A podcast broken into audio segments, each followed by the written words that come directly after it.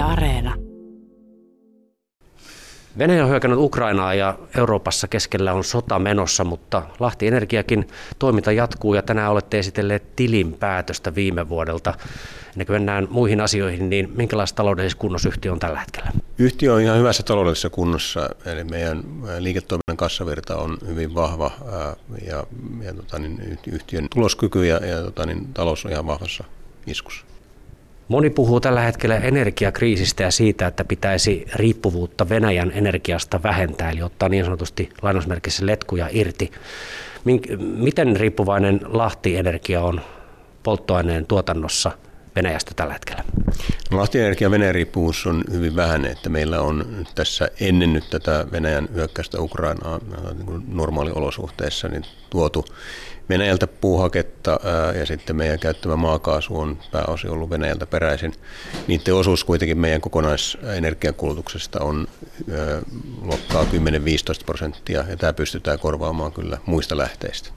Onko ryhdytty jo siihen, että ne korvataan vai, vai vaatiiko se jotain pidempiä prosesseja? No me ollaan tehty välittömiä toimenpiteitä sen verran, että ollaan keskeytetty meidän öljyhankinnat Tepoililta, keskitetty ne nesteelle ja sitten myös irtisanottiin meidän suorat puuhakkeen toimitussopimukset venäläistä lähteistä, eli sieltä meille ei tule enää uutta polttoainetta. No tietysti maakaasuosuus on, on äh, yksi asia, mikä tietysti meillä on, meillä on niin kuin meidän maakaasutoimittaja hankkii osan kaasusta Venäjältä. Heillä on myös äh, lähteenä Baltian kautta hankinta. Äh, se on ehkä, ehkä sitten seuraava vaihe, että jos kaasun toimitukset keskeytyy jostain syystä joko venäläisten, venäläisten toimesta tai sitten Euroopassa päätetään, että Venäjältä ei enää kaasua oteta vastaan, niin, niin, niin näkyy sitten varmasti markkinoilla.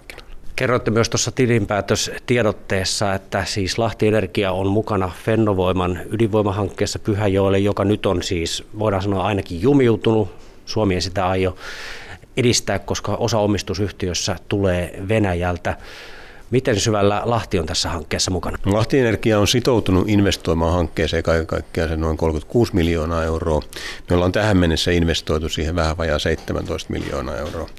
Tietysti nyt tässä vallitsevassa tilanteessa, kun on hyvin selvää, että hanke ei ainakaan etene siinä alkuperäisessä aikataulussa, ellei sitten kokonaan keskeydy, Tästä viimeksi pääministeri Marin antoi aika selvän, selvän lausunnon tiistai-iltana A-studiossa.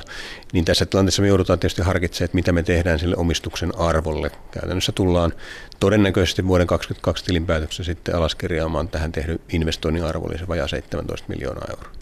Mitä se tarkoittaa, kun 17 miljoonaa alaskirjataan nollaan? Mitä se niin kuin vaikuttaa yhtiöön?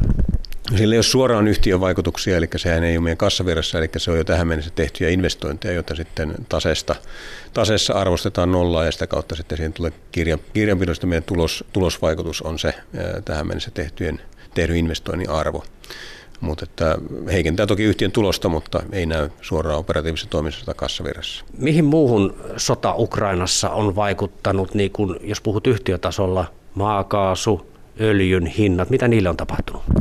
No maakaasuöljyn hinta on lähtenyt voimakkaaseen nousuun. Tietysti äh, näin jälkikäteen arvioiden voi miettiä, että onko, oliko Venäjän ää, äh, niin kuin suunnitelma jo, niin kuin, toteuttivatko he suunnitelma jo viime, viime syksynä, kun äh, vähensivät maakaasutoimituksia Eurooppaan, samoin eivät täyttäneet Euroopassa olevia maakaasuvarastojaan.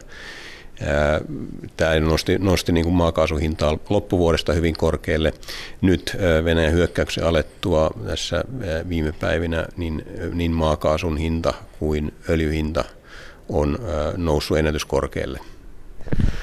Mikä on Lahti Energian kyky ottaa tämä lainausmerkeissä isku vastaan. Paljon on puhuttu, että täällä on biovoimalaitos eikä olla riippuvaisia fossiilisista polttoaineista, mutta avaa sitä nyt vähän mahdollisesti huolestuneille ihmisille. No meillä on hyvä valmius just tätä kautta, että meillä ei fossiilisia polttoaineita kovin paljon käytetä. Ja nyt varsinkin kun talvi on ohi, niin näissä niin kovimmat pakkaset on ohi, niin meillä ei ole tarvetta käyttää kaukolämmön tuotannossa meidän huippulaitoksia, jossa sitten on käytetty öljyä tai aikaisemmin maakaasua.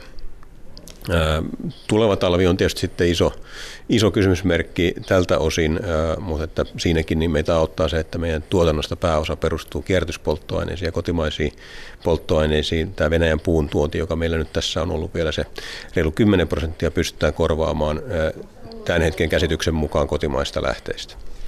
Mitäs, kuinka pitkät sopimukset teillä on tuosta puupolttoaineesta vai kun seuraavia neuvotellaan, niin hinnat voi olla jotain aivan muuta? No joo, toki näin, että tämä markkinatilanteen kiristyminen nyt sitten tämä Venäjän puun tuonnin jäädessä pois, se vaikuttaa kotimaissa puun kysyntään merkittävästi ja sillä voi olla hintavaikutuksia. Tässä vaiheessa sitä on vaikea arvioida, mutta tota, niin, todennäköisesti kysyntä kasvaa ja sitä kautta hintapainetta puulle on. No kun niitä laskuja Lahti Energialta tulee energiasta, sähköstä tai lämmöstä, niin Jouni Haikarainen, mitä arvioit, koska tämä sotatilanne näkyy laskuissa, että hinnat ovat nousseet? No tietysti energiahintojen nousun näkee tällä hetkellä jo kaikki. Sehän näkyy myös sähkömarkkinoilla, että tuo polttoaineiden hintojen nousu, mitä on tapahtunut maakaasussa ja öljyssä, heijastuu tällä hetkellä myös sähkömarkkinaan. Ehkä niin kuin sähkölaskun kautta se tulee ensimmäisenä näkyviin ja myös tuon niin kuin viime talven osalta, viime talven poikkeuksen sähkömarkkinatilanne näkyy jo nyt siinä, että mikä on niin kuin kuluttajille myytävien sähkön sähkösopimusten hintatasossa tapahtunut, on tapahtunut merkittävää nousua ja toki myös sitten sähkön myyjät varmasti joutuu tätä tilannetta arvioimaan ja tätä riskiä hinnoittelemaan jo nyt sitten uusittavia sopimuksia. Kaukolämmön osalta meillä on tavoitteena pitää kaukolämpö hintavakana ja sitä kautta siihen on meillä hyvät mahdollisuudet tämän meidän oman tuontorakenteen myötä, mutta toki niin kuin, tämä fossiilisten, fossiilisten polttoaineiden hintojen nousu vaikuttaa sillä puolella jonkun verran ja tietysti sitten riskinä on myös tuo käytetty metsäenergia, metsähakkeen kysynnän kasvun myötä, että jos sieltä tulee hintapainetta, mutta uskoisin, että ne, ne, ne pysyy niin kuin kohtuullisena ottaa huomioon tämän, tämän niin kuin vallitsevan tilanteen. Se tiedetään Lahti Energian biovoimalaitoksessa yhtenä huoltovarmuuspolttoaineena on edelleen turve, eli jos siinä metsähake tuotantoketjussa sattuisi jotain vakavia häiriöitä, no nyt on sellainen vakava häiriö kuin sota. Onko tätä turpeen asemaa jouduttu yhtiössä miettimään uudelleen, eli pitääkö sitä hankkia vaikka kotimaasta lisää sinne tontille? Meillä ei turvetta ole käytetty tähän mennessä. Toki niin kuin se on, se on huoltovarmuuspolttoaineena, olisi erinomaisen hyvä. Se on ehkä, se ei ole pelkästään niin Lahti-energian ratkaistavissa oleva asia, vaan tämä vaatii myös poliittisia päätöksiä siitä, että jotta turvetta olisi huoltovarmuuspolttoaineen käytettävissä, sille pitäisi löytää myös sit jatkuvaa käyttöä. Eli jotta, jotta turvesuot ja turvetuotanto pystyisi toimimaan, niin sitä ei voi, sitä ei voi tehdä pelkästään sitten huoltovarmuusmielessä, vaan sille, sille turpeelle pitäisi saada jonkun verran jatkuvaa käyttöä. Ja tämä on äh, varmasti tällä hetkellä, niin uskon, että tuolla äh, työ- ja ministeri Lintilän pöydällä oleva asia miettiä yhdessä sitten energiateollisuuden ja huoltovarmuuskeskuksen kanssa, että mitä tälle asialle voidaan tehdä. Lahti Energia on investoinut paljon ja on ollut suuria suunnitelmia jälleen uusista bioinvestoinneista, mutta tota, mitä tämä tilanne nyt vaikuttaa Lahti Energian strategiaan? Pistetäänkö se uusiksi ja investointeja jäihin? Avaa vähän sitä. No meillä ei ole tarvetta mistä investointeja jäihin. Päinvastoin itse asiassa tähän uusiutuvaan energian investoinnit vaikuttaa entistä houkuttelevilta, kun pyritään eroon Venäjän energiariippuvuudesta. Tästä on niin kuin hyviä avauksia meillä on ollut niin teollisuuden tehtävät, muun muassa Hartwallin biokaasulaitos ja sitä kautta tehdään niin kuin Hartwallin tehtaasta täysin hiili, hiili, hiilineutraali 23 alkaen. Sitten myös oman, oman kaukolämmön tuotannon kehittäminen edelleen hyödyntämällä hukkalämpöä ajaa tätä asiaa. Uutena hyvänä esimerkkinä siitä, että mitä mahdollisuuksia tulevaisuus voi tuoda ja hyvin mielenkiintoisia investointimahdollisuuksia on meidän vetystrategian mukainen yhteistyösopimusta Reenkaasin kanssa, jossa nyt sitten selvitetään vielä tarkemmin sitä toteutettavuutta tuolle vetylaitokselle, josta sitten tehtäisiin synteettistä polttoainetta, joka osaltaan korvaisi sitten muun muassa Venäjältä tuotavaa maakaasua. Sota on traaginen asia ja ö, ihmisiä kuolee ja muuta, mutta muuttuko tämä Reengaas-yhteistyö nyt tässä viikon aikana niin kuin kannattavaksi saman tien? No, no, sillä ei suoraa vaikutusta siihen ole, mutta kyllähän tämä niin kuin, tietysti, että jos fossiilisten polttoaineiden hintataso jää pitkäksi aikaa näin korkealle, niin se tekee näistä, se niin kuin kannustaa, että toteuttaa näitä investointeja huomattavasti nopeammin kuin mitä aikaisemmin. Joni Haikarainen vielä tähän loppuun, kun olet kokenut energiamarkkinoiden seuraaja töissä siellä ja sun täytyy tehdä isoja strategisia päätöksiä nyt on akuutti vaihe käynnissä, mutta minkälainen, minkälainen tota vaikutus tällä energialla ja sen, sitä kautta heijasten vaikutukset talouteen, niin mihin, mihin tässä pitää Manner-Euroopan ja Suomen siinä mukana tottua? No kyllähän tässä vaikutukset talouteen tulee olemaan merkittävät. Näkyy tietysti tässä jo inflaatiopaineena, eli käytännössä tämä inflaatio, mitä nyt, mitä, mitä nyt on ollut, niin se on tullut nimenomaan energiahintojen kautta, joka käynnistyi silloin viime syksynä niin kuin polttoaineiden hintojen, fossiilisten polttoaineiden hintojen sitä kautta myös sähköhinnan nousuna.